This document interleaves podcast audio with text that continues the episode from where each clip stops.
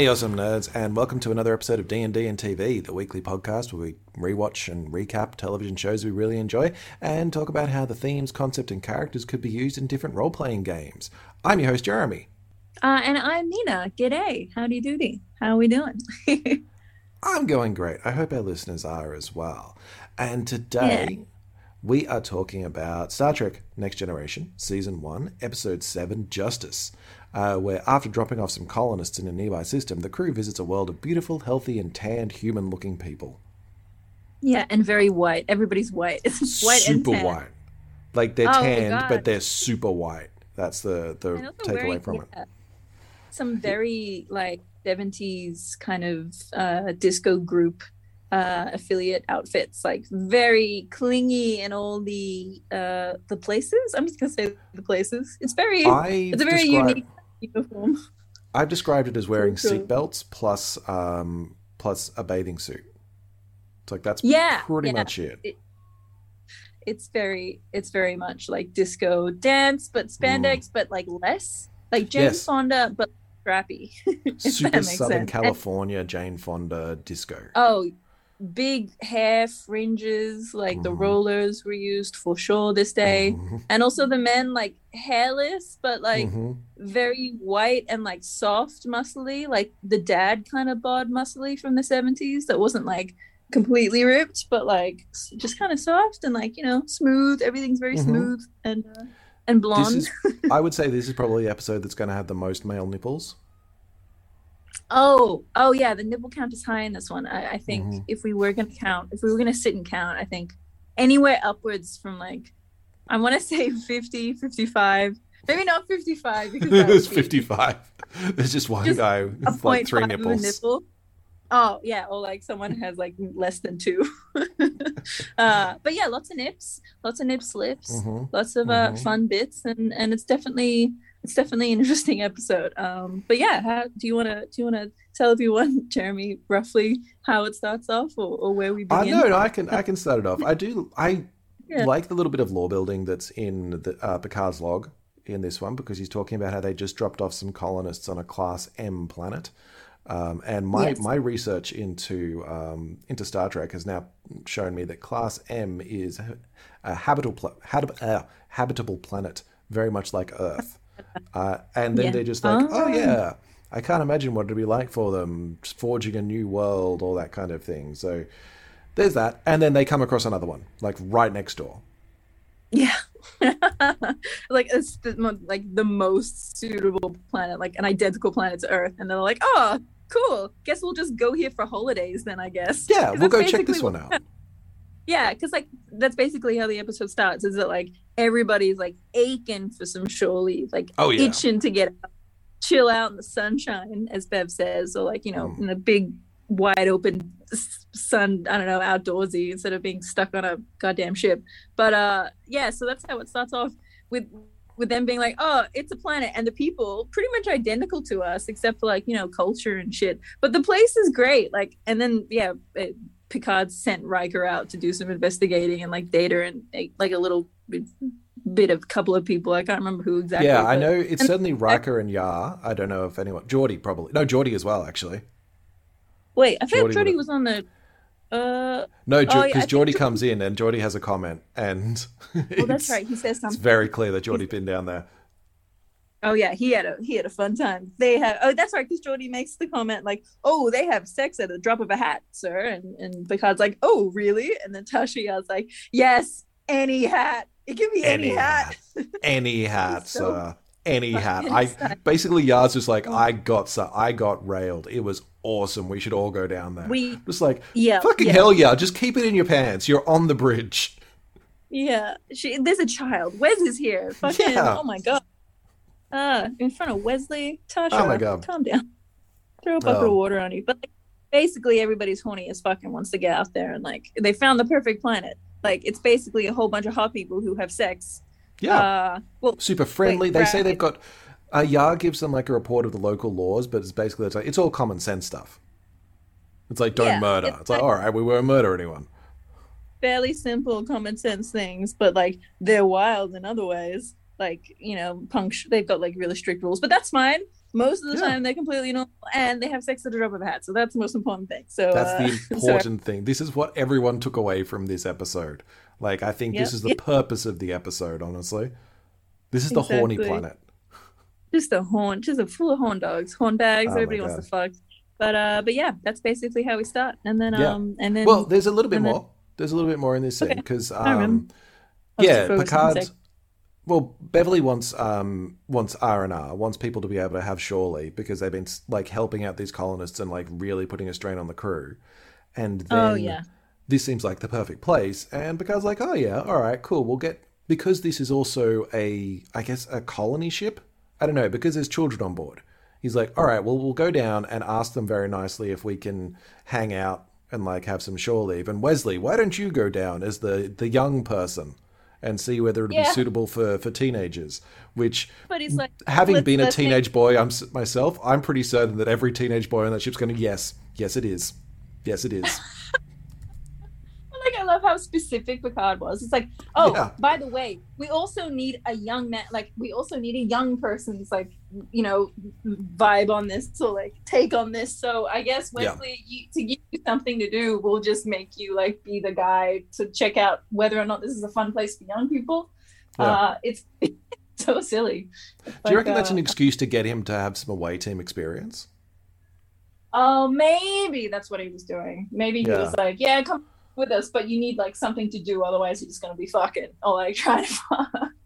I think it's also like thing. Look, Beverly, look, I'm including your son, look. Yeah, true. Yeah, I'm, I'm giving yeah. him something to do. I'm trying to I'm trying to like make him make him useful or not useful, but like why why would they need specifically to know if it's good for young people? Because it's Star I Trek know. I mean, I don't know, I feel that it's it's an excuse. Yeah. Yeah. Uh, but there is a, another little bit because um, Data spots something on the scanners and is like, that that's weird. There's something off our starboard bow. And Worf's just like, it's the malfunction I reported earlier. I, I'm very annoyed about this because I am Worf. And I am Worf. Yeah. I am the Debbie Downer of this uh, of the sex party. But yes. yes. He... uh, but anyway, there's, there's a malfunction. There might be something out there. But they sent, I love Picard's line as well, which is just like, I hope this place isn't too good to be true. Credits. Like, like, well, I wonder if it's going to be too good to be true. I think it might be. That's some heavy forewarning for sure. It's like... Right? So after the credits roll, we get a, another look at this this paradise, which looks very much like a Southern Californian mall or possibly some sort of science yeah. center because it's just gorgeous gardens and like a futuristic building. And mm. just all these people jogging through the, the gardens in these, um, well, I've called them seatbelt G-strings. They basically are seatbelt, and they've got like little like peplum flares kind of coming out from the G-strings. But yeah. like the first shot we the planet is this like blonde chick running through, and it looks so uncomfortable because it looks like it's yeah. chafing horribly. Like yeah. it's really like wedged up in there, so you can see the full butt cheeks on either side, and it just does not look like a fun thing to be running in. And also, why are you running? Why well, running are you running? Is fun. Why? Yeah, but like, but is it fun? Where are you running to? Like, they just seem to be running around. Like, it's not even really running; it's like jogging or prancing. It's a brisk prance, yeah, yeah. for sure. It's definitely. Definitely on the on the level of print, but the grass like the grass looks fantastic. I don't know mm. who was in charge of this like set design or like where this was, because it actually feels like we're out somewhere in nature. We're not just on some dodgy set. Like they've upped their game for this episode. Uh, it's not, definitely like, like a curated Botanic Gardens or something. Yes, we there are no painted backdrops or backgrounds. This is yeah. like one hundred percent found a park and uh, looking pretty good. The grass looks fantastic. It does look like something you'd want to be running on in bare feet for sure. But like, I mean, what is the necessity of this crisscross strap situation that they've got going on? Like, oh, I don't know. I don't it's just, know. It, ba- it baffles. Cause like the guys' know. nipples are still out. I get yeah. for the girls, cause like you need this crisscross ring to cover the breasts. Okay, sure. But for the guys, like it's not even covering anything. It's just like these little strippy straps that like also look like they would be super uncomfortable. Ah, See, anyway. Here's a problem where world building and television standards uh, clash. Because I feel like the, the the female nipples should be on display because that would be an ease of use for breastfeeding. Yeah, if they're mammals, right? It's like the male nipples are on display for reasons. Yeah, it's like we need to see the male nipples. Why? Because it's because free fun culture, and or like you know they're free beautiful, they, I don't know, race. They just want to be exposed all the time. Okay, so why don't we show the ladies' nipples? Oh, no, we couldn't show the ladies' couldn't nipples. Couldn't do that. Why? Couldn't do that because it's too sexy. Like, it's something oh that God. we too are similar with with them because uh because sexy and um and boobies, and we've managed to sexualize a particular part of the female body. Why? I don't know. I don't know, but they, they have as well. They have as well. They have as well. So that makes it fine, right? I don't know. Anyway, these oh. naked like white people through the gardens. Oh, oh, and they're ve- they're very affectionate because when um the away team beams down, it's like greetings are very int- very intimate hugs with like squeezing Ooh, yeah. and and like smelling. Mm, yeah, lots of, and they immediately like rush over to them as soon as they beam down. Yeah, and, uh, yeah, stop sniffing and squeezing, squeezing and sniffing. It's uh, it's very, very interesting. Oh my gosh! Uh, but, but I guess Worf, Worf's like- immediately like, no, no, back off, hang on, hang on. Who are you? Are you strangers? I love how like standoffish Worf is. They're like, no, no, yes. no, get your naked body away from me. Don't you dare, don't you dare come near me. We I know Worf. Worf doesn't like being touched. Yes, Worf is is is, is a lonely boy. But Troy is super into it. Oh, Troy's like, so oh, into it.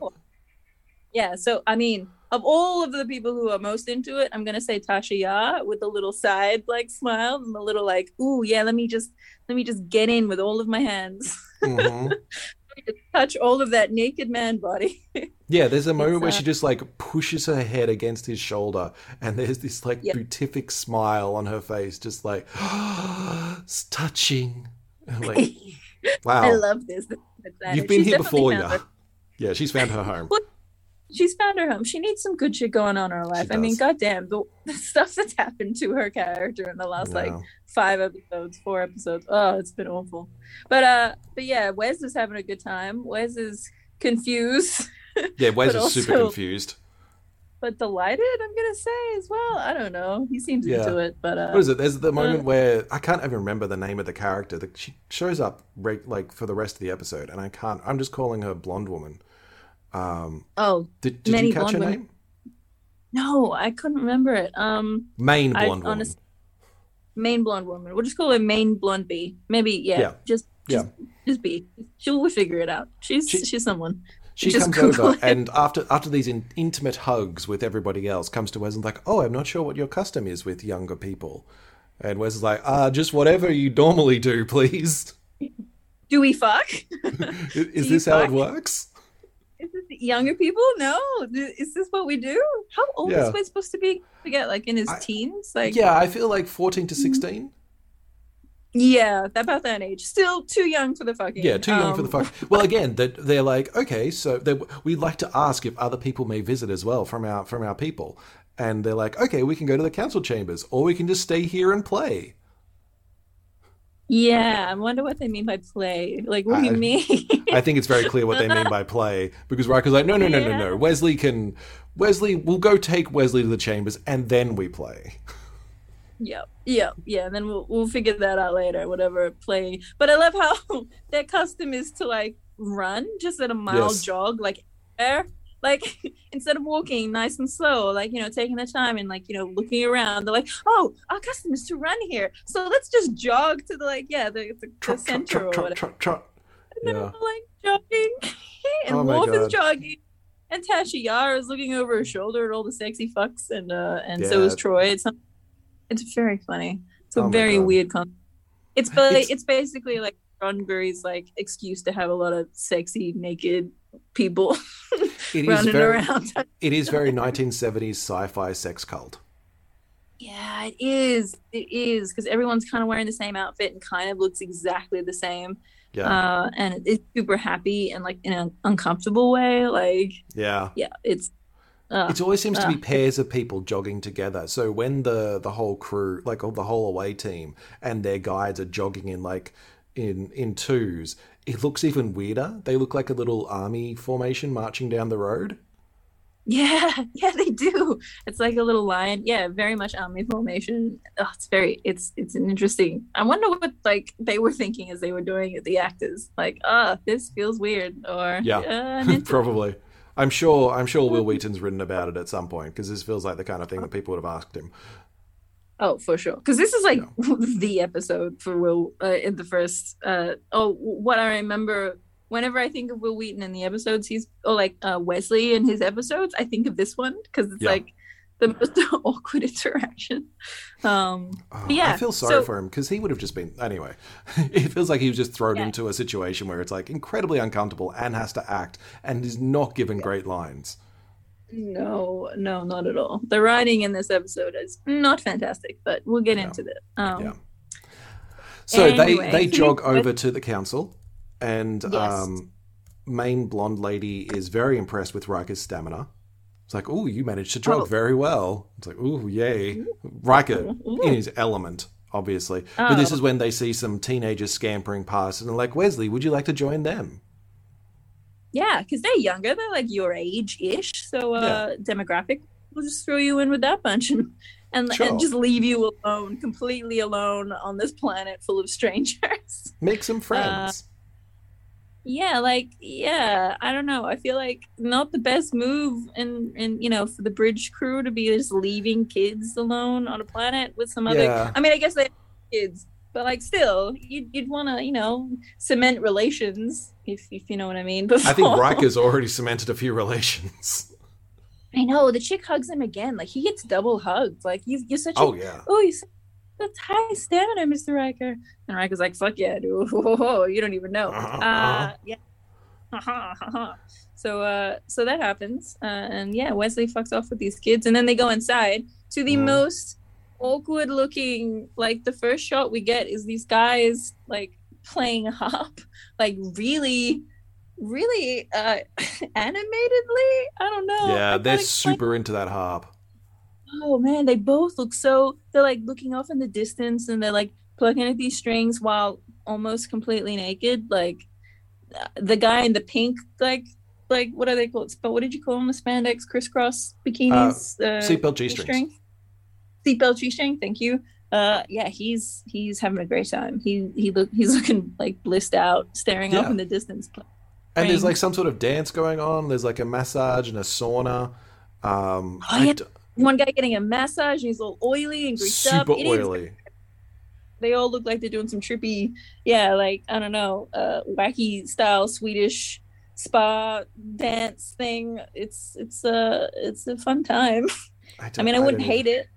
No, I mean, it, it, the outfits are really the problem, and the hair, but mostly the hair. It's very, it's hair. very eighties, seventies. Like it's, it's wild. It's curly. Everyone has a perm, or if they don't mm. have a perm, they have a blowout, like blowout wave. Yep. Uh, yeah, it's it's wild. Oh, and this poor guy. There's this one guy, and he just looks like he has the most horrible like front wedgie ever. Like you know how. You know, some people have like, cam- like you know, women. Can, you know, the the concept of a camel toe yeah. on a man I've never seen before. But like a moose knuckle, I believe it's called. Oh, a budgie, yeah, budgie smuggling to the man. He just looks so uncomfortable, but he's acting through it. He's passionate. He's there for the acting. Oh he's, my god, doing the best job he can. For oh sure. wow! But that, that's yes. after the greasy. Guy. Yes. Anyway, I just yes. remember it's just like a slow pan across this entire room as everyone dances and has moose knuckles and gets massaged. And like, I don't even remember that there's any information in this scene. It's just my first thought was Riker, don't knock anyone up because I'm pretty certain that's going to break the Prime Directive. Oh yeah, true. don't don't let that be the first encounter with a new species. yeah. Please, Riker, please keep it in your pants. But uh, but no, I feel like oh. that's encouraged in this episode. Like everybody seems to be down. Like yeah. Tasha, yeah, the guys like enjoy what we have, and Tasha's like, okay, okay, and, and takes like, like two people away with her. Yeah, yeah, exactly. Troy's looking a little bit overwhelmed, but like she's into it. She's keen. Uh, well, Riker's she's, going off. She's probably getting. she's probably getting. Oh. All, Troy's probably getting all the feedback from just all these people who are happy all the time. Yeah, she's like over overstimulated. So like, she's just like, this wow. is great. This is fucking awesome. Everyone's happy for once. Yeah. Yeah, she must be like getting off on that for sure because it's yeah. in her brain and she can just be completely content and happy. But yeah, yeah everybody pays off. Like they just take they just take them. They're just like, yeah, let's go. And then they go off and it's like, oh, okay. Whoa, okay, this is happening. This is probably a good time to actually bring it back to like D and D and R P Gs and things. This is a good example of having the veil and the line and kind of like darkness falls sort of thing, or fade to black in, in a role-playing game. Because a lot of people aren't comfortable having sex and, and romance and things like that in a game. And yeah. having that sort of scene where you're like, okay, and you all pair off and you go to different rooms and then we cut to a different scene. And then when we come back, you've all had sex. It was great. Wonderful. Yay. And we're going to continue with the story. That's true. Because then you don't have to sit there and have to be like, if you're another player character and there's like two other player characters having sex, like you don't have to sit there and kind of act it out or, or be yeah. the one listening to two people act it out. You can kind of like, yeah, like fade to black screen it a little bit. But on the other hand, it's sometimes very funny. It is very funny. Two, like to, if maybe not so much, I actually don't, player characters would be fine. But like, I love the dynamic of having like a D M and then a player character, and the D M's playing an N P C and the player character is like trying to seduce them, or like either like backwards, forwards, either, either or. And like the rest of you are just an audience sitting and listening to like what's happening. Are they gonna fuck? Like how are they gonna fuck? Like what's going on? I, uh, as a as a game master, I've always appreciated being a troll in that regard and having like yeah. unexpectedly horny N P Cs. Yes, yes. Because player that. characters love that idea of, oh, I'm going to flirt with them. Oh, I'm going to be like all suave and cool. And then if you like come in and you've got a bugbear, it's like, oh, hello, what's going on with you? And they're just like, oh, oh, I didn't expect this. Okay, cool. Yeah, just completely trolling them and being like, so, like puffing from a cigarette, like this giant bugbear that just wants to fuck. Yeah.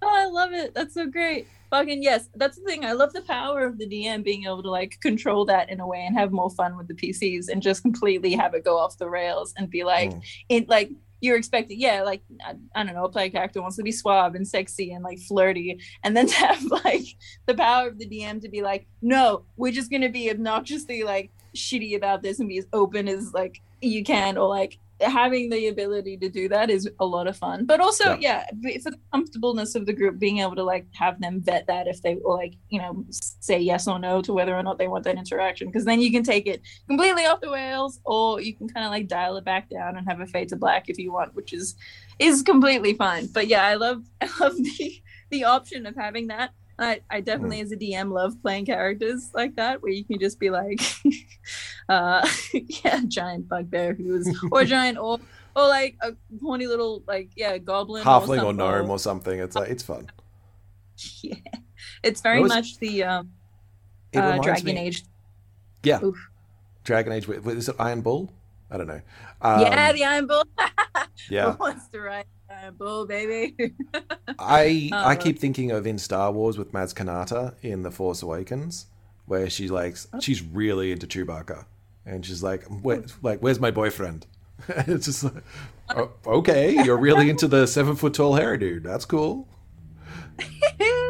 I, I haven't watched Star Trek enough. I haven't seen that. Is that like in one of the, the movies, or is that a, in Star Wars? Yeah, the... yeah, it's the seventh uh... movie, I think. No, it, it's good. Like the bringing up their veils and, and lines and things like that, because the the Edo, which is the um the name of the species on this planet, they do have that rule that no one is forced into doing anything they don't want to or they're uncomfortable with. So that, that idea of yeah. consent is very clear in their their world. Um, yeah, and that kind I of do. comes into the, the role-playing game as well. It's like, well, you lay out beforehand what you're comfortable with, and you have that fade to black if everyone, every, if people don't want to experience that in the game. Yeah, that's cool. I like how they bring that up, because you don't get that in many eighties T V shows. Even no. the concept of is is very uh, very underdone or underplayed. But um, but yeah, so, but yes. So, so we go back to the bridge. And um, yes, Data has been investigating and realizes that this thing off the starboard bow is not a glitch, that there is definitely something there. They just can't really sense it all the time. And Geordi's like, yeah, all the sensors are working perfectly, so there's no problem with this. And Picard's like, hmm, and just like sends a, a broadcast out. And it's like, hello, unidentified ship off our starboard bow. This is the U S S Enterprise. U S S Enterprise? Sure. Um, and then this, this ship appears. Like, kind of fades yeah. into existence. It's like, oh yeah, shit, can... there's something there. Oh. Yeah, it's like, oops, okay, we found something. Um, and then he's like, please, you know, maybe identify yourself, maybe if you could. And then, yeah, they the ship, like, it it comes up out of nowhere. And then, like, Picard is confused. Uh, oh, he's very confused. Is- he's, like, staring there for a good twenty seconds, just like, what? What is this? Because it's yeah. not like, it's not really, like, it's not like a full ship. It's kind of like, it's kind of like through a veil. It's like, it's it's something, like, it's a bit blurry. It's not really, if I remember right, it's kind of, you don't, it's not just seeing a ship, like, something's going on with it. Like, it's kind yeah. of see-through. It's it's, uh, it's, it's definitely like spinning something in an odd odd way. Yeah, for sure. Yeah. Um, and it's sending a response back to them. And even even the sensors say that it's not all there. They're like, it's half here and half somewhere else. And basically, yeah, once they're like, able to translate the message, it just says stand by. Yeah, yeah. It's like fade. Didn't he say it was like fading out of like uh, their reality, like into another yeah. reality or something, like bouncing yeah. back and forth? Because science, I guess. Yeah. um, but uh... Uh, but then this small little object starts to float into the like floats towards the Enterprise and then floats into the Enterprise. They lose contact with the away team. And then it just kind of yeah. floats through different layers of the ship and then just comes up to the bridge and just like floats in front of Picard, this little blue glowing orb. And the entire ship shakes when it sa- speaks. Yeah. Yeah, it's very weird. Yeah. Um, State the purpose. They... Yeah. I love how they brought back the electrical, like, like sci-fi effects mm-hmm. again. I love all of the blue electricity kind of effects that they bring on. It's very cool. I uh, love the yeah, shaking the camera that they do. Yeah. The whole, they're going to shake I the know. camera and everyone move around and look like you're, you're oh, tumbling. Oh, there's not enough of that. Away. Yeah. Oh, no, there's lots of that in Star Trek. Come on, this is next gen. We have, like, camera shaking whenever anything happens to the ship. Like, whenever a, there's a hull breach, whenever there's, like, you know, a, a, a fire, thrusters, anything, the camera shakes and people mm-hmm. get to, whoa. There's an it's episode a... of Tabletop with um, with obviously Wil Wheaton because he hosted it, but he had one of his former co-stars from Next Gen on, and they do that. Oh, yeah. They're like, hey, let's let's pretend we're on a ship again, and they do it in unison, like completely unplanned because they were that good at it. That's so good. Yeah, because it's like almost every episode where they do this. It's like yeah. the Star Trek. It's it's, it's a Star Trek thing. It's a Star Trek thing. It's a Star Trek. Yeah. Star Trek shake, baby. Yeah. Star Trek shake, shaking it out. Anyway, it's a it's a good time. But yeah, this this freaky little guy is basically dropping some info and this little blue being orb. Like, "Don't interfere with my children below." Like, I don't know, some shit. He's yeah. being a little bit of a yeah, he, bit of a proud daddy. It wants to know why Um, they left people on the... Are they going to leave people on this planet? And why did they leave people on the previous planet they went to? So, yeah, that, that idea of what... And Picard has to kind of explain what a colonist is and why they do that. And the blue orb's like, well, don't do that here. Uh, yeah, and then it kind of turns, ar- it turns around to look at Data, and Data's like, they're asking oh, yeah. you for an info exchange. And then it just, like, attaches itself to his forehead and he tumbles over. Yeah, they touch noggins. It's like this big blue orb like touches his little his forehead, and then he completely zones out and drops to the floor. And it's like, whoa, what the fuck? Maybe what did just happen? Maybe because it's the horny episode, but the way he tumbled and just like landed and the thing just sitting on top of him, I kind of feel that that's what happened with Tasha Yar back in the Naked Now. It just like info exchange jumps him. And then they touch foreheads and pass out. Yeah, yeah. Uh, possibly. Be the way he likes to be fully functional. We don't know. Yeah, maybe, that, maybe that's what Yara was doing. Anyway, we go back down to the planet. Uh, Wes and the fellow children uh, running yep. around. And one boy Still can do running. handstands. Yeah, and he's like, I bet you can't do this. Yeah. He just walks along. No, he doesn't handstand. Then he walks along the path on his hands. Um, but but little does he know that Wes's stunt double can do cartwheels. Yeah, way to go, Wes's stunt double. Look at him go. And he does like a little backflip and shit too. Yep. Ah, it's great. And the yep. chick is so impressed. It's like, oh, she I want to do something with you. Yeah, so, uh, something you can teach me. I want to do something too with you. Uh, what?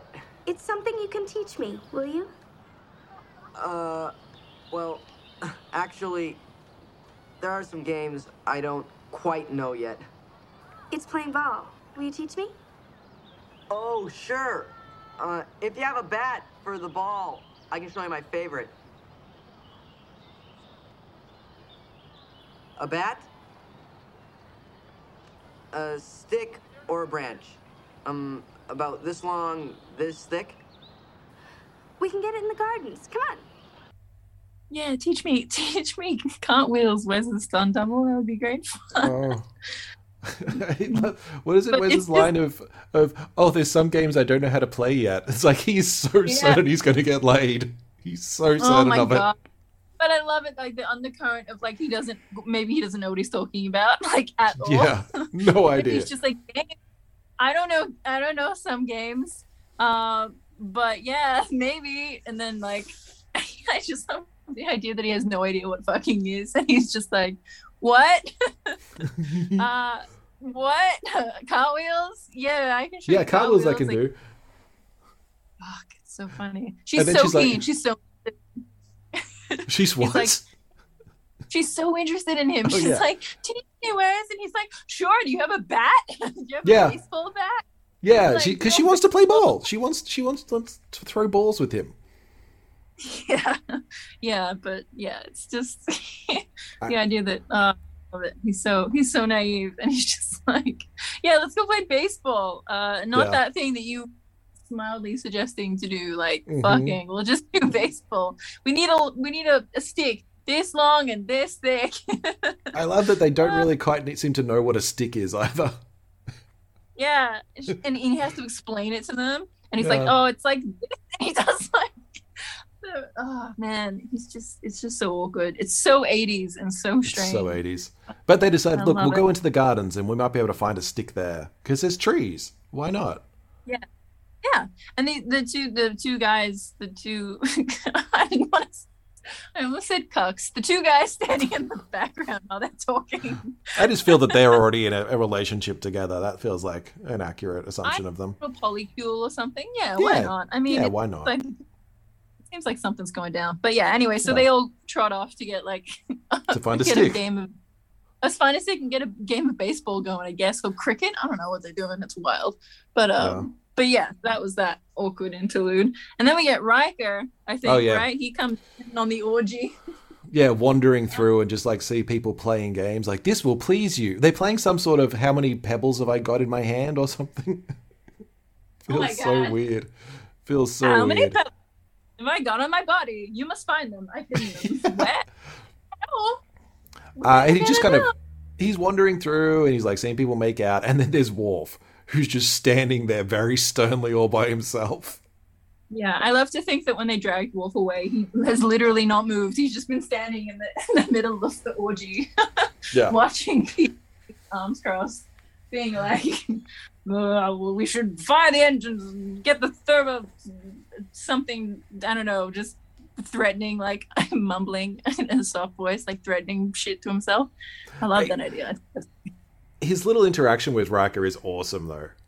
I yeah. I really enjoy that, where he's all like, I need a Klingon woman to be able to stand up to me. And, and Riker's like, yeah, but you like sex. Like, you're into the sex, right?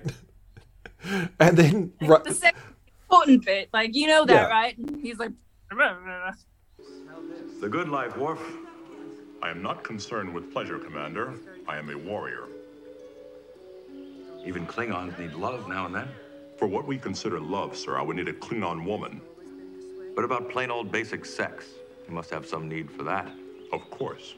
But with the females available to me, sir, Earth females, I must restrain myself too much. They are quite fragile, sir. Worf, if anyone else had said that, I'd suspect he was bragging.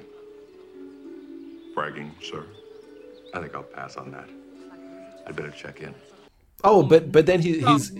He's not humble brag because he's just saying it as fact. It's like human women are t- human females are too fragile for me. yeah, it's like damn. Like, um, excuse me, we've met Tasha Yar. Yeah, like she could probably take a whole bunch. And like you learn later on that like he's just being picky. He knows he can fuck. Like he knows he can yeah. fuck a regular. They're strong, baby. They'll take bruises. It's fine. Yeah, like... Worf, Worf's just a little. he, he doesn't like. I feel that he's just like, no, this is this is a weird planet. These people are weird. I he's don't like their perms. Yeah, exactly. He's not into the perms. He's conservative. He wants like the teeth and the, you know, the viciousness and the and the and the non-restraint. Uh, and then right of a Klingon like, woman. Wolf. Yeah, then Frank is like, "Wolf, if anybody else said that, I think they'd be bragging." Uh-huh. And it's like, what the fuck? What mm-hmm. kind of sex do you have, Riker? What's going on? I know, oh, right? Yeah. So, so. Cons- God, have you got a swing? Like, what's going on?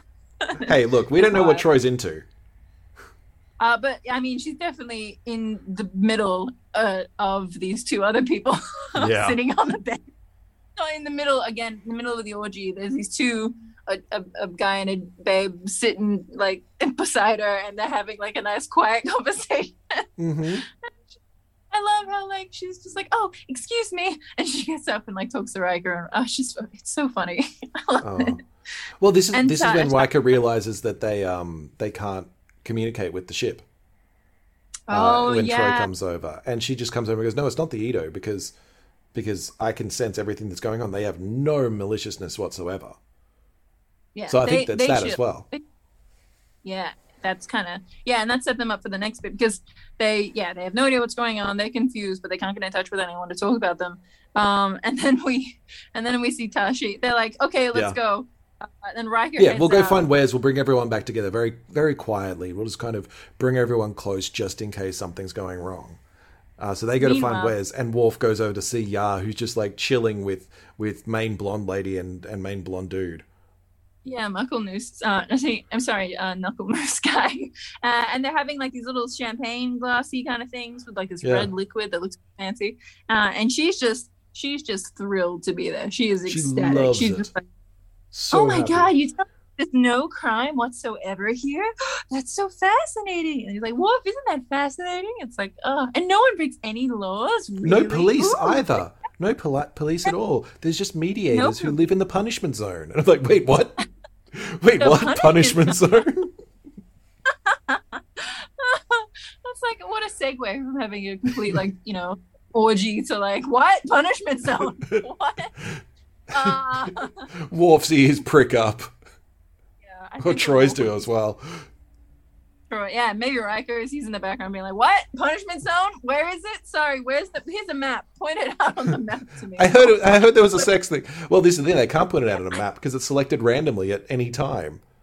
And they're just like yeah. kind of told, don't go in the punishment zone. Uh, and any crime broken in the punishment zone means death. Yeah. And like, how do they know something's a punishment? By the wisdom of the ancestors who sort of like, you know, organized this shit. And it's just like, oh, well, that's just simple. We just don't do a pun- we just don't do a bad, and then we don't get punished for it. It's easy. Yeah. Just don't break any laws, guys. Because no one wants to, no one wants to yeah. re- run the risk of being killed for just some random act. Like, yeah, exactly. What? Just stay in the orgy zone. I mean, fuck. Literally, just hang out and fuck. Why do you want to leave? Um, uh, Yeah, and then, like, blatantly, Tasha's like, oh, I think the guy was like something like, uh, it's just, a, you know, for small things it could be done, like mm. staying off the grass. Oh, no, and she's like, Tasha's even like, keep oh. off the grass. It's like, oh, oh shit, yeah. we need to we need to find Wesley now. I love that. It's not like Riker's going to take a shortcut or something across the, the lawn and suddenly be killed. It's like, no, Wesley is the problem. Wesley is the problem yeah. here. We know, we know Wesley's gonna, there was so much grass, but that's the thing, at the beginning of the show, I mean, at the beginning of the episode, we saw people running barefoot on the grass. So yeah. like, ah. Oh, no, we're told that there's like a, a site, like they know not to go in those areas because there's like a big white bollard or something around it. It's like, I, I feel that one white bollard is not going to stop most people. Like, you see this thing and you're just told, don't go there. Like, all right, I guess I don't go into that area. Yeah, yeah, for sure. And they're like little terrarium areas or whatever. They're like little yes. gardening areas. Yes, the Forbidden Greenhouse.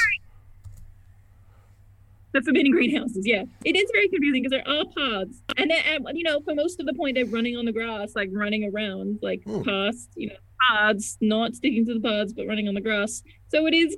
Like, I don't know, it is, I feel kind of leaning more towards the Wes. I would be confused if there was suddenly grass that I could not run on. Yeah. Uh, yeah. Just just siding with the Wes on this one. A bit confusing. Mm-hmm. Don't know why it's in the naked utopia. Mm. Oh, it, it's but... weird because as they're running around, I think he says, um, "Throw the ball in front of me and I'll catch it." And the yeah. other the other boy deliberate, like I feel deliberately throws it into the Forbidden Garden. Like it lands yeah. right where he shouldn't be running. Yeah, and also Wes like doesn't doesn't just like walk on the grass. Like he leaps into this terrarium thing and like squishes all these beautiful flowers. With well, his, he like, trips on the bollard. Body. Yeah, but he full body trips. Like he full yeah. body trips and leaps. I'm not sure if it's Wes's stunt double, but like they, he flattens some of those, you know, important flowers that shouldn't be trampled on. Yeah. But yes, it definitely happened. Uh, who's to blame? We'll never know. But Wes was there, and he trampled on Bard. And then these two dudes in these oh, very the mediators. serious, yeah, the mediators, the very serious-looking mediators, and you know that you can tell that they're the mediators because they have belts and both of their nipples completely exposed. you, well, they're they're in grey. They're not in white like everybody else. I know. Yeah, they're in this grayish, bluish. Pastel kind of, again, very seventies Swedish band folky inspired outfit. But like, you would think though, for a certain level of importance, you'd want to cover the nipples on you'd occasion. You'd think so. You know? Sometimes. I'd, yeah, it's a I'd weak point. Oh. Yeah, you don't want to be staring at people's nipples when you're like contemplating your death because you stood on flowers. You know, well, but I, I love that Wes is so like his reaction to everyone like freaking out about this is like, but I'm fine. I'm okay. It's like, yeah. dude, you just landed on what is very clearly a flower bed. You feel that they're not worried about the flowers? Yeah. Like, completely self-centered. He's a great teenager. He's amazing. Immediately, he's like, what's all this fuss, guys? Like, don't worry about me. It also, like, shows to how he probably has been brought up on the Enterprise where, like, yeah. everything... Every, everybody freaks out at the smallest thing when shit happens to him. It's like, no, I'm fine. Don't worry about me. I'm it's fine. it's I okay. Just... I just committed a mutiny. Yeah, I just committed. I just did a mutiny. But everything's fine. Don't worry about me. I'm cool. Uh, uh, so. so Riker and Troy show up, and um, Wes is just yeah. like, yeah, I, I did that. And they're like, you admit, you admit to this? And he's like, the worst line reading in the whole episode. I was chasing the ball, and I fell into that. I'm really sorry. You admit you did that, freely. I'm with Starfleet. We don't lie. oh my... oh, I love it. Oh my God! What a what a, well, what a sentence. I uh, what I don't want to I don't want to speak out of turn, but I feel that may be Wil Wheaton's worst line reading of his entire career. It's up there with, in at least the top five for sure. Yeah. It's and uh, he's he's definitely. a good actor. It's like that's yeah, it's disappointing. I'm in Starfleet. We don't lie. I'm yeah. a good boy. I deserve a treat. Uh, and then this guy brings out this little needle thing. This little oh yeah, he pops out the he pops out this little syringe, and Yar and yeah. Worf arrive as well. And uh, do they yes. zap? No, they don't zap him yet. No, they don't. They try to. They're like, we would have been paying, like, because Riker is on it. He's like, no, you can't fucking just stab. Give me the thing. Give me the syringe. And then the guy's yeah. like, but what? Would have been painless. He would have felt nothing. It would have been perfect. Boom-a-doo-boom. Because he just yes. admitted his crime. He, would, he wouldn't have felt anything. Now you've scared him, you monster. Yeah, you horrible man. How dare you? And Riker's like, all right, all right. Man of this. Uh, I'm going to fucking beam up now. Can you hear us, Enterprise? Anybody? Anybody? And obviously, because communications are down, they can't yeah. hear anything. And, this oh. this scene is almost, it's like N A M levels of, of badness. It's like the Room levels in it. Oh, like yeah. this whole, whole thing. Yar and Worf arrive. I'm like, we reviewed the law. Like, yeah, I thought, I think Riker says, didn't you check for for the, the laws of this place? She's like, yeah, I checked the laws. I didn't check the punishments. I'm like, oh my God. Oh my, oh my God, Yar, do your job. Stop fucking these guys and do your job. You had one job and you found out about it because you were trying to fuck. Like, that's yeah. the only reason you knew. Like, otherwise we would have been fucked. Like, do your job, yeah. man. Come on. And... Come on. The, Rik- Riker's, Riker's way of stopping this guy with the syringe is just like kind of body slam him with his elbow.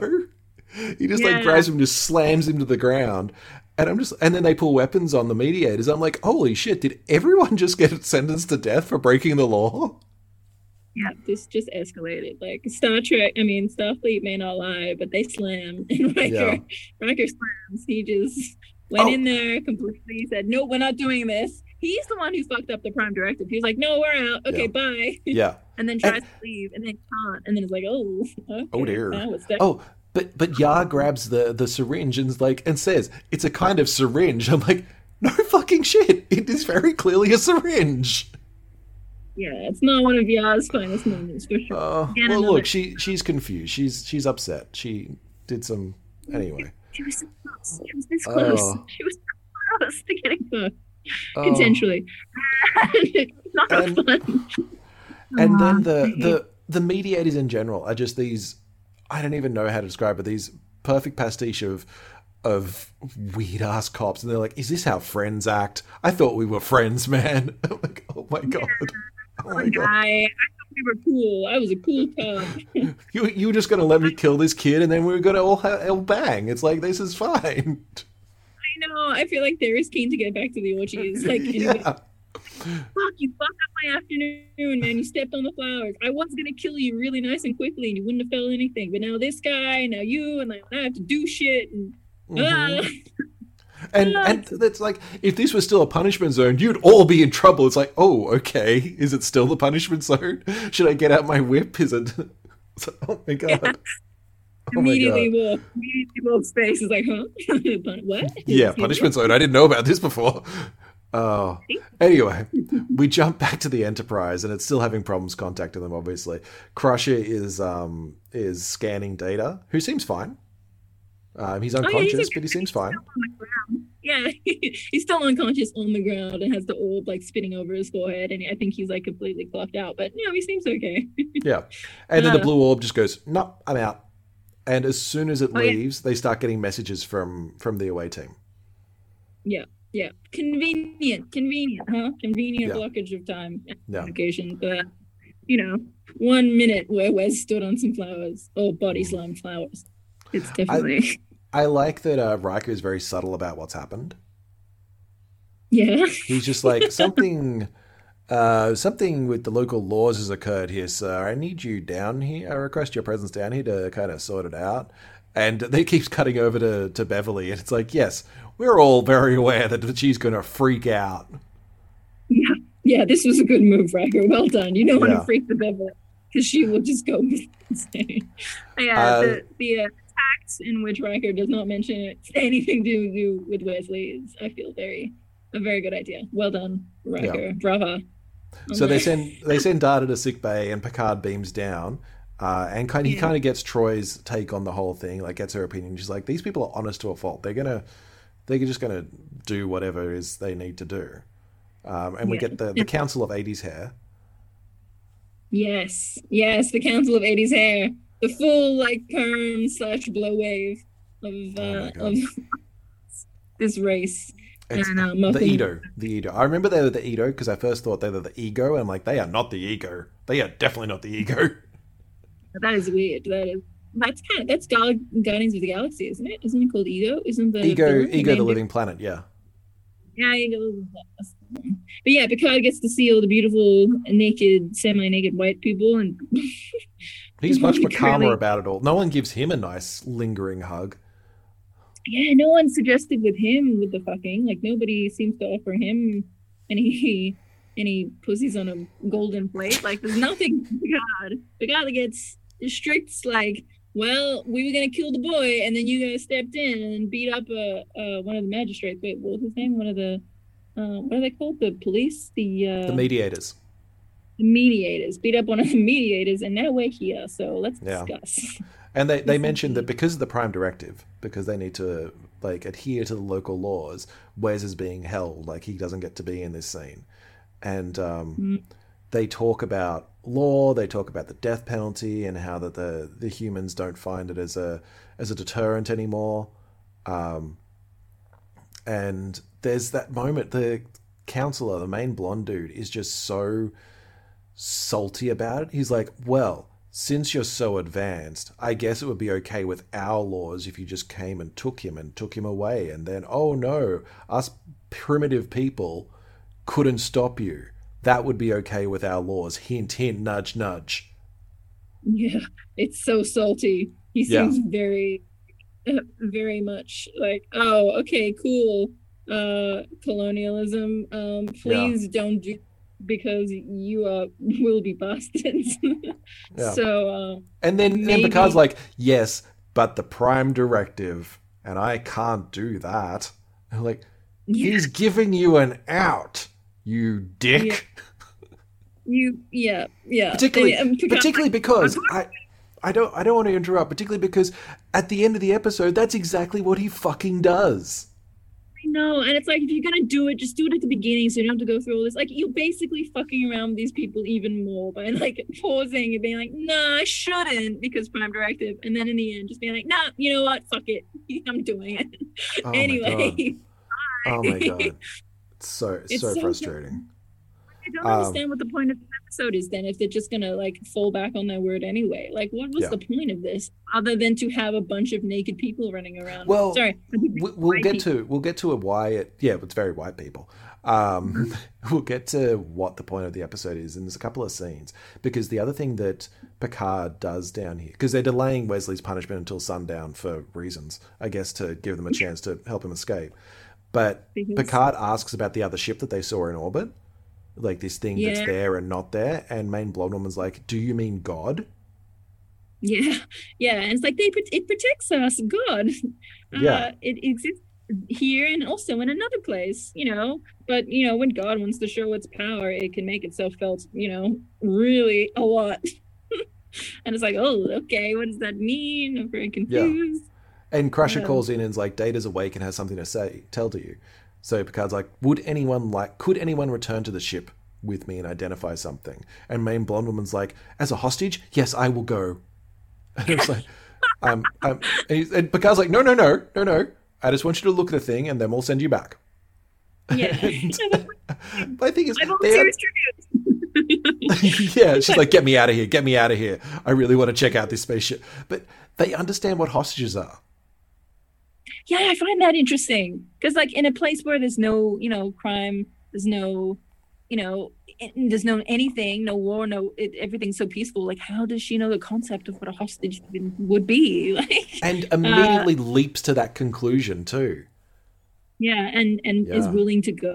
Like, yeah, let me. Is this like the punishment room? Like, is this, yeah. Oh, do I get to be the? Do I get to be the hostage? Oh no, Captain Picard! Don't put me in your suite. Oh no, Captain Picard! Oh no, no, stop! Don't talk to me about anthropology, please. No. And ethics. Um, so Picard, Troy, and main blonde woman beam back up to the ship, and she is like, she's like, but this is just like a really big city. This is just exactly the same, but it's in space. Uh, but Beverly, more boats, and there's more, you know, people of color, and not everybody's yeah. white and blonde. yeah. Uh, but there's a problem, because um, Beverly has seen the report from the away team regarding Wesley and is not happy. Uh, and, oh, my God, Picard just being like, in a moment, Doctor Crusher. And she's like, oh, my son. He's like, in a moment. Hold your goddamn tongue, Beverly. Just chill for a minute. He's literally yeah. in, like, trying to, like, you know, be a diplomat as he speaks. And Bev's just hovering over his shoulder being like, but Wesley, Wesley, but Wesley, Wesley. I'm a mother. I'm a mother. Beverly, I'm a doctor, but I'm a mother. Uh, it's like, yeah, we know. You're fuck. Jesus. Oh, the characters. Oh, the character yeah. assassination. Yeah. Uh, so they take main blonde woman to the observation lounge and yes. show them the, the ship or the object off, off the starboard thing. And she just bows and drops to her knees and shut, squeezes her eyes shut. And she's like, it's God. Yes, that's your, that's my God. And they're like, how do you know it's God? And she's like, well, it's appeared before. Oh, yeah, that's right. Fuck. Like, yeah. how do you recognize what it is? It's like, okay. Well, like, they they really have to, they te- like have to drag it out of her, because she is freaking out. Yeah, and Troy is like, nothing's going to hurt you, I promise. Just tell us how you recognize it. And, and she's just yeah. like, she's freaking out, for sure. But like, yeah, yeah it's appeared before. And, um, and, uh, and yeah, it's, it's, it's, it's interesting. And then the okay. ship just starts like zooming towards them. And it's like, return my child. Yeah, he's a super protective daddy. Like, oh, ship yeah. his daddy. He's going to fuck them up. He's going to mess up the Enterprise. And Picard's like, ah, here's the communicator. Just just beam beam her out. Beam her out. Beam her out now. Beam Get beam her out, out of here. Oh, my God. And, like, and he would have thought maybe it would have been a good idea to not do this, Picard. But, like, yeah, yeah. I guess. Anyway, everybody's freaking out. Yeah. Um, and the ship, like, yeah. Yeah, the ship then goes like, okay, cool, I'm going to back away now. And Picard's like, I regret scaring that poor young woman. It's like, that's what you regret? Yeah. What was the point of doing this? Like, why would I you? Know. I mean, yeah, to, to, I guess to recognize, but could you not have taken a photo? I mean, like, it would have been simple. I'm sure the concept of photography is still around. Like, hey, look at this display screen that I have on this on this pad that I brought down with me to your planet. Surely you can tell me you've seen this before. No? Okay, cool. That's great. um, it's it was weird. I guess it shows that the um the ship is very protective of the of the Edo.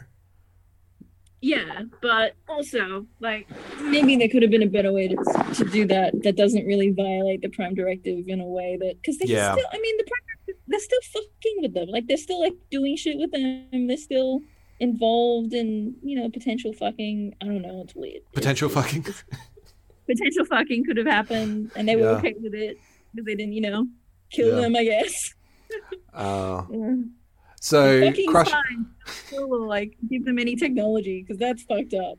yeah. But, anyway, the so- um, Beverly is still terrified about what might happen to Wes and furious yeah. at Picard, of course. And Picard, like, kind of comes like, look, I'm scared for the boy too.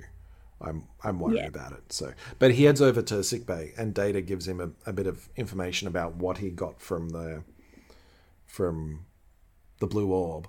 Um, yeah, and they it's very clearly not a god.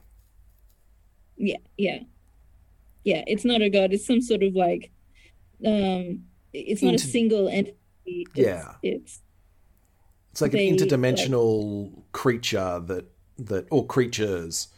that um, yeah. have claimed this little star cluster as their territory. And they understand that the Edo worship them, but they're just like, all right, well, I guess that works for us.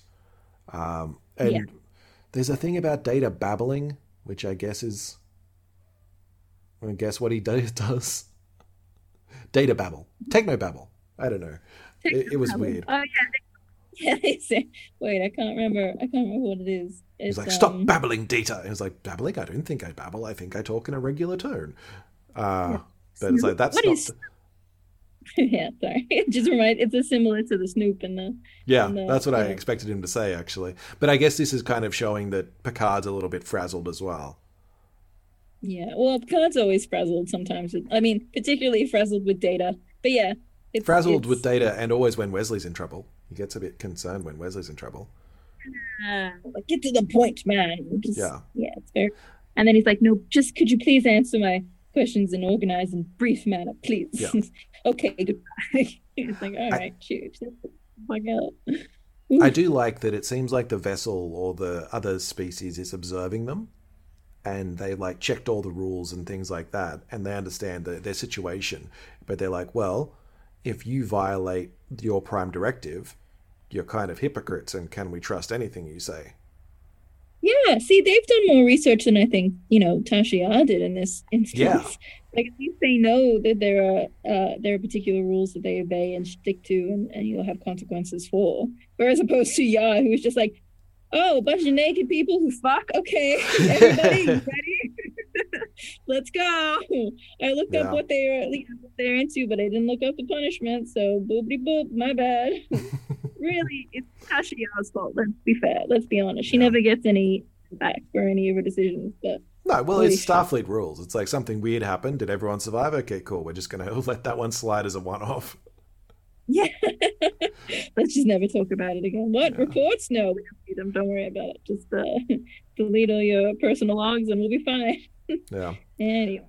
And then the next, the next scene is just boring because Picard and Data are just talking about how difficult it is for this to... I, I say boring. It's like this is an important element of of um, plot, I guess.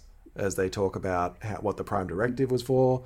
And they, I think he says the Prime Directive was never intended for situations like this. And I'm like, no, it was precisely designed for situations like this. Yeah, yeah. It's, you learn everything about the culture you're about to, you know, touch base with, and then you don't fuck with them, and then you leave. Yeah. Uh, it's like the Prime without... Directive says that you leave a culture intact and allow them to act as they want, even at the detriment or the death of your crew. Like, specifically yeah. says that. Yeah. And this is just Picard being sentimental about the boy, so the boy. It's fine. The boy. Like, it is uh, Picard's fault, but, like, you should have just straight up been like, well, that's a consequence, Bev. You're bringing your boy on a starship, so we're out. Prime Directive yeah. holds. See you later. Bye. Yeah. Uh, and then, like, in one swell swoop, he would have gotten rid of, I guess, the boy. Yeah. It would have been fine. Uh, but, yeah. Uh, it's it's that's, a weird say. Anyway. Uh, they kind of go, what are, what is this species that is watching over the Edo? Maybe they're their version of colonies, just the way that we colonized other planets. And yeah, yeah. In- interesting yeah. ideas, but we'll never see them again, so it does not matter. Uh, and Bev- Beverly arrives and very is like, I would like, now that I've finished my duty as captain, I would like to go down and see my son. And he's like, yeah, we're going down. Um, I'll come with you, and we're not going to let Wes die. Yeah, so I feel like maybe... Maybe she should have been allowed to go down earlier than this. Like, I, it, yeah. I don't really understand the situation. Like, I don't really understand his. I guess to not escalate the situation, and but, I mean, it would ma- if if they explained it to them, being like, "Hey, this is the mother of the boy. She just wants to see the boy, like, the boy. Make sure the boy's okay." I feel like they would have sympathized with that. Uh, anyway, I don't know. It's just, it's a bit of a weird. bit of a yeah. weird moment for, but that's fine. There's lots of weird moments in this for sure. But yeah, they go down. They're they go down, chill. And the, Warak is like, bring Wesley to us um, as well. He's like, no, no, Wesley has to be here at sunset. Like, when you said you were going to kill him, we want to see see Wesley. Um, and when Picard comes down, main blonde woman comes over and goes, you are a god as well because you share the sky with our gods. And he's like, I'm really not, really not. Yeah, please don't worship me. Please. Yeah. I'm not the Picard. Please. I feel like... There's a there's another episode, isn't there, with where a, a species decides that Picard is like almost a god. Yeah, I think I remember that one. Yeah. yeah, or an angel or something. Anyway, Wes yeah. shows up and is just like, I, I, "Am I going to die? Everyone, are you going to let them kill me? Please don't let them kill me. I am still a virgin." Dirty Picard, please don't let them kill me. I, I didn't even get to show them the stick. Uh, we need oh. to show them stick. Anyway. That's the worst way of phrasing it. I need to show them stick. Please, oh they don't God. know what it is. How do they not know? Anyway. Oh my God. Uh, um, so the mediators too, they're not mediating at all. They're just mad no, about they're... everything. Yeah, they're, they're straight up mad. They're not like trying to get involved or trying to like, you know, mediate. They're just like, yeah. Don't. And I've noticed that they're very religious. Like, they seem more religious about these laws than everybody else does. Yeah. Well, I guess that's their job as mediator, to be like the ones who really are, you know, into the laws and into the yeah. of the things and the rules and, and stuff. So, yeah, mm. I mean.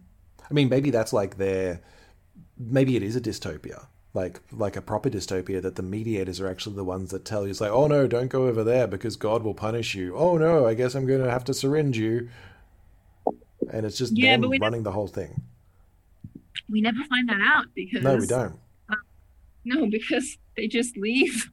Yeah. After a little card speech by Picard. And Riker. Um, Riker and then helps be- out. Oh, yeah, Riker's there. He definitely pipes up. Um, but they're like, God will punish you. And he's yeah. Picard's and, like, and no. Picard's like, Starfleet will punish me too, which is probably worse. Yeah. And Wes is, even Wes gives logic. He's like, are you sure you want to do this, sir? Because the entire crew could die. And then Picard's like, nope, no, we're taking you. Yeah. And so, he's like, you don't get to make that choice, boy. And he's like, but I'm involved with this. This is when Wesley steps up. Well done, Wesley. Yeah. Crushing it. Wesley crushing it. Wesley did crush it. Wesley, this is a Wesley crusher moment. Wesley crushed yeah. it. And fucking Moose Knuckle guy is like, what of justice? What of, what of, blah, blah, blah. Uh, mm. And then Yadd's not. It's like, no, fuck you. We're leaving. Goodbye. Yeah. See ya. Just, he apologizes to them. He's like, I just. He, he's even like, prepare for beaming six. He's like, we're going. We're, all of us are going. I'm very sorry yeah. to have ruined your your culture um, and just waltzing away, but no, nah, we out. But they can't leave, and it's the most awkward thing of them just standing there being like, we're still here, guys. What do we? What do we? Why can't we beam out? And then the mediators are like, "Ha, fuck you! God is God is stepping in because yeah. he hates you." It's basically yeah, true. The big God in the, like, ship in the sky has stepped in and been like, "No, you can't leave. You fucked with my children, and now you want to leave." You must stay. Um, but then Picard has his speech about there can be no justice if laws are absolute. And Picard and Riker just kind of throws a line in as well, and then they start to beam away, and they're like, "Well, I guess they agree with you, First Officer." It's like, yeah, so that makes it fine.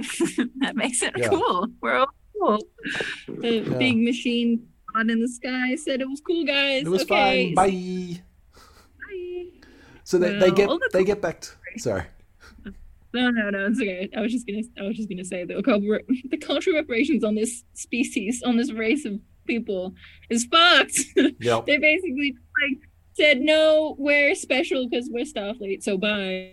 Yeah, okay. that, basically. That's, that's, uh, uh, okay. But back on the bridge, Picard hails the the God vessel and just basically says, "Okay, we're gonna leave. We're not gonna come back. Do you want us to remove the colonists from the other planet?" And there's just no response. The vessel just disappears. Yeah. And like that's that's not an answer. Do we do we take them or not? Ship, God, sir, sir, yeah. God, what's going on?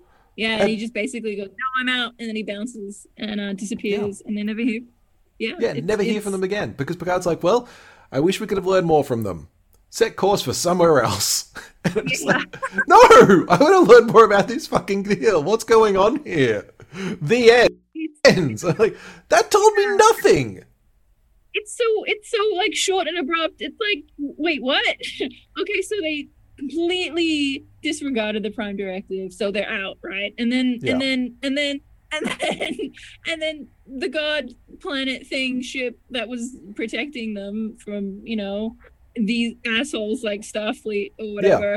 just decide to let them go and then not speak to them, like completely like ghost them and leave. Yeah. and, then, and then like, okay, cool, guess we'll never come back. Bye. We yeah. won't do any scientific research whatsoever. This is this is us. We're out. We're done. Okay, see you later. See you never. Well, I'm now like, well, now we'll respect them. Oh, I hate it. And then like, so what happens? They never contact them ever again, I guess. Because then like, what kind of relationship? Like, how is this fucked up the culture? Because I guess from that point, you'd be like, well, I guess, yeah, maybe maybe crime shouldn't be absolute. Maybe punishment shouldn't be death. Like, what are we going to do, everybody? What oh happens if God. Bob steps on grass? And then everybody looks at Bob and it's like, what did you even think about stepping on grass? Like, oh, man, I don't know. It's, I, don't I, like, I like the idea that it's not so much like a colony. It's more like a test beaker. Like, this is just what happens if you like let people just chill and give them absolute laws, and they're like, well, the experiment's ruined, throw it out and just nuke the planet. Yeah.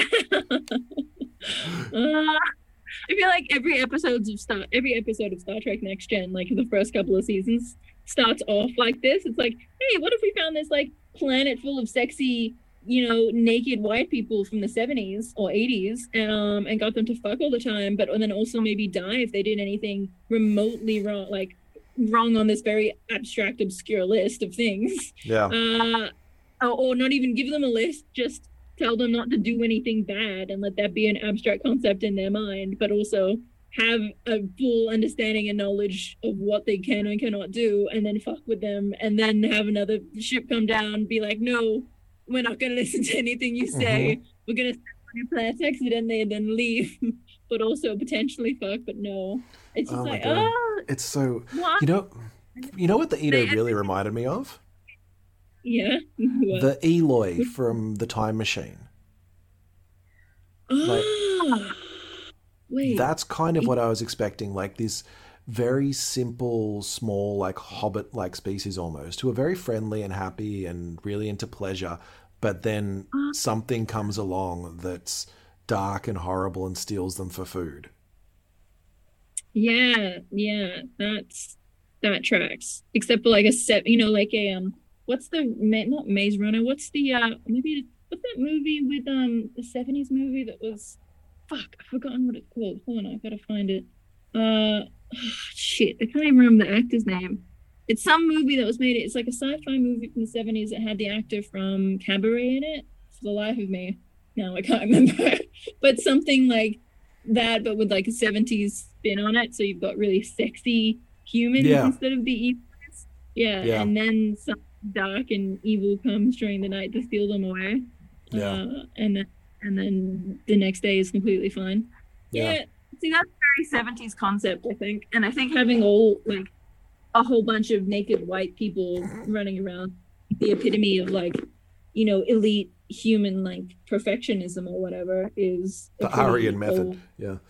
Yeah, pretty fucked up old concept. Uh, concept. So yeah, yeah, it gives me seventies vibes. This episode, for sure. What it it did make me think of when it comes to an R P G is the element that religion often plays in laws and alignment in this regard. Like D and D in particular is a very religion focused game. Like clerics are a key part of yeah. it. And that you can have gods just kind of floating around all over the place and dealing with mad gods and all that kind of stuff. So religion's kind of built into D and D, and that seems to be where a lot of laws come from. So I think if you're watching this episode, you kind of look at, well, where do the laws come from? And what role does a god actually play in the day-to-day lives of their followers? Yeah, yeah, for sure. Because in D and D, you can get gods who are very... Like, you can essentially... as a D M, play play a god in some, because you can yeah. you can directly speak to some gods, um, or some characters can directly speak to their gods uh, in you know search of knowledge and understanding and stuff. So being able to actually like play the communication between the player and their god and the, like the intimate relationship, or maybe you know fucked up relationship they may have. Like it's it's a mm. really cool idea, for sure. Mm. Because I'm thinking about the mediators in particular, like they, they're dicks, but they are following their god's tenets exactly. Yeah, so they don't really know that they're dicks. They think they're being great. Like yeah. they think they're being, yeah. And they make fantastic antagonists in a in a game, because you're just like, these are the laws, and the god is angry. The god has the power to do these things, so you need to find another way around it. And Picard just goes, nah, beam away. Um, But it, it's an interesting, a very interesting setup for somebody who can't just get out and kind of appeal to the gods' better nature or find find an option. So yeah, there's a lot of potential in this, but they're just kind of ignored for a discussion of capital punishment, was what it feels like it boiled down to, and the connection between you know religion and capital punishment. Yeah, is, yeah, definitely. Yeah. The conservative nature of like yeah the, the relationship between capital punishment and um and conservatism and God and religion and all of that thrown in together. So very uh, eighties, really. Super eighties, super um yeah, cool, uh, definitely. Uh sorry, I just I just remembered the name of the movie. It's called Logan's Run. Oh, of course. It has, yes, uh it was very much a Logan's Run. But se- make it sexy and blonde. and oh, wait, eighties. Are you saying that Logan's Run isn't sexy? oh, no, no, no. Don't get me wrong. Logan's Run, the sexiest of all of the things, the sci-fi movies from the seventies. Um, with, the, with the short, like, spandex, shiny dresses and the and the sparkles and the, mm-hmm. and the everything neon and white and... and Logan himself with that sexy kind of turtleneck situation, but uh but yeah no it's um it's very much that vibe. It reminded um, me a lot of it. I still can't remember the main guy's name, actually. Let me look anyway up. Um, much like uh Logan's Run, there is an end. Um all things yeah. must come to an end, as Lo- the message of Logan's Run, for those who have seen it. I'm sure that's the message of Logan's Run. Anyway, this is the end of the episode of of uh well, episode of Star Trek and the episode of D and D and T V. But there is one last thing that we do before we finish up, and that is pick a character from the episode we just watched that um, we would make into a player character or non-player character in our game. And um, I'm going to go first, if that's all right with you, Nina. Yeah, of course. Go on. You do yeah. it. I believe in you. Because uh, this one, I'm not sure if there's going to be another episode where I'll get the chance to, but I'm going to go with Tasha Yar. Hey, nice. Uh, last one, I think last week I picked uh, Worf because he was so just so lonely. Uh, yeah. This time I'm kind of going for the same reason.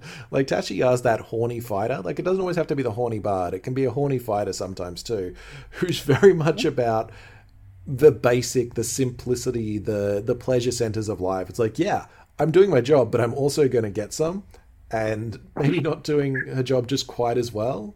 Like rolled really poorly on that investigation check. Um, yeah. In this, yeah, but I, I like, like her investigation check when she like read up on the planet and like got the first sort of like bird's eye view of what it was, and then just because the investigation check was so low, just didn't get that they like had this like crime and punishment, like horrific crime and punishment situation going on. So just was like, yeah, this is a fine planet. Let's go. Let's all take a break and go fuck. Come on. Yeah, and, like, it's all good. Super- yeah, it's all good, guys. Don't worry about it. Let's go. Yeah. Oh, I love it. So yeah, that's my that's my pick for this episode. I feel that Tashia's a good, solid player character because she does have that dark and um, broody backstory, yeah. But it also kind of tells you what about. Well, there's a lot into her character that you can get from that as well. Like she's got a very yeah. distinct. I believe in Starfleet, and I will stick with Starfleet no matter what. And she's got the dark and angsty backstory, but a lot of her storylines so far have been more about her as a character. That's just so far. Obviously, this episode, she doesn't do much beyond run around and try to get laid. But, you know, good on her. She needs some R and R sometimes. Yeah, I, I just wish they didn't, like, I mean, overly, overtly sexualize all of the women in this. Just yeah. in the in in the, in the way that they sort of portrayed their character. I mean, like, I feel like any chance they get for Tasha to be like, I'm keen, let's go, baby. Um, they've pretty much grabbed with like an open fist and tried to like choke. Which makes me like, again, the way that Star Trek portrays women just up until I think the, even the mid two thousands like is not great, but do, it gets better. It gets I better. do wonder yeah. whether the number of times that Yar shows interest in guys and has guys try to hook up with her, it's because she is a strong woman with a very tragic backstory, and I'm wondering whether, like, no, no, but she's straight, guys. It's okay. Yeah, I guess. But I'm also like, the concept mm. of is, and also, like, all of this emphasis on she has to have trauma in her history in order for her, her to have, like, a justifiable, like, pl- like uh, backstory or plot. Like, it just, yeah. and, and particular characteristics. Like, it just seems weird. Like, why, why do we get that much information about her back?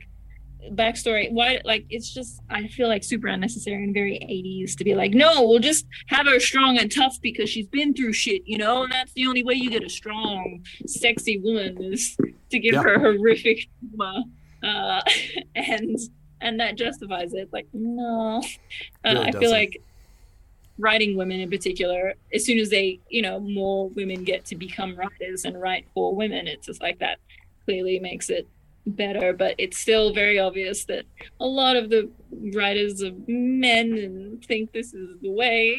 It's not the way. It's really but, uh, not. It's really not. But still, I think Tasha Yar being a horny, horny bitch tracks. She's great. I love her. She's uh, and definitely in this episode, she is keen, keen as a bean. Super but, keen. Um, uh, so who would you pick? Well, I don't know, because I did kind of want to pick Worf just for the sake. I, I can't remember if I have picked Worf yet. I don't think I don't I think have. you have. I have. have. Yeah, I don't think yeah. you have. Yeah, you picked him last time, um, or last episode.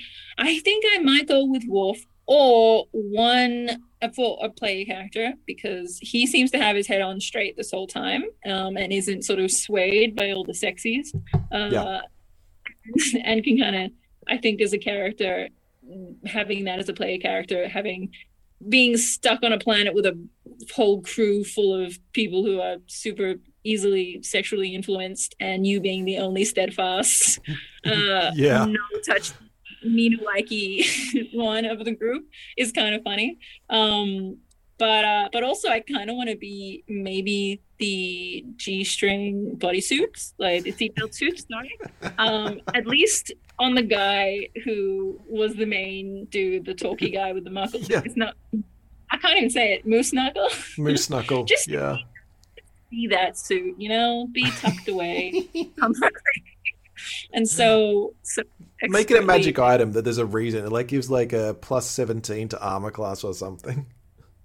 Oh yeah, yeah. I feel with that much nipple exposure on a man, like, I don't know, well, I mean, like on anybody, uh, you definitely have like a sense of, uh, well, innate armor, you know, a, a natural armor already, because otherwise you'd pretty much be fucked. but, uh, but yeah, I think I'm gonna go with the uh, the, the spandex g-string uh, seatbelt um, dresses, suits, whatever they are. Fantastic. Fantastic. The trend of picking inanimate objects as your player character continues.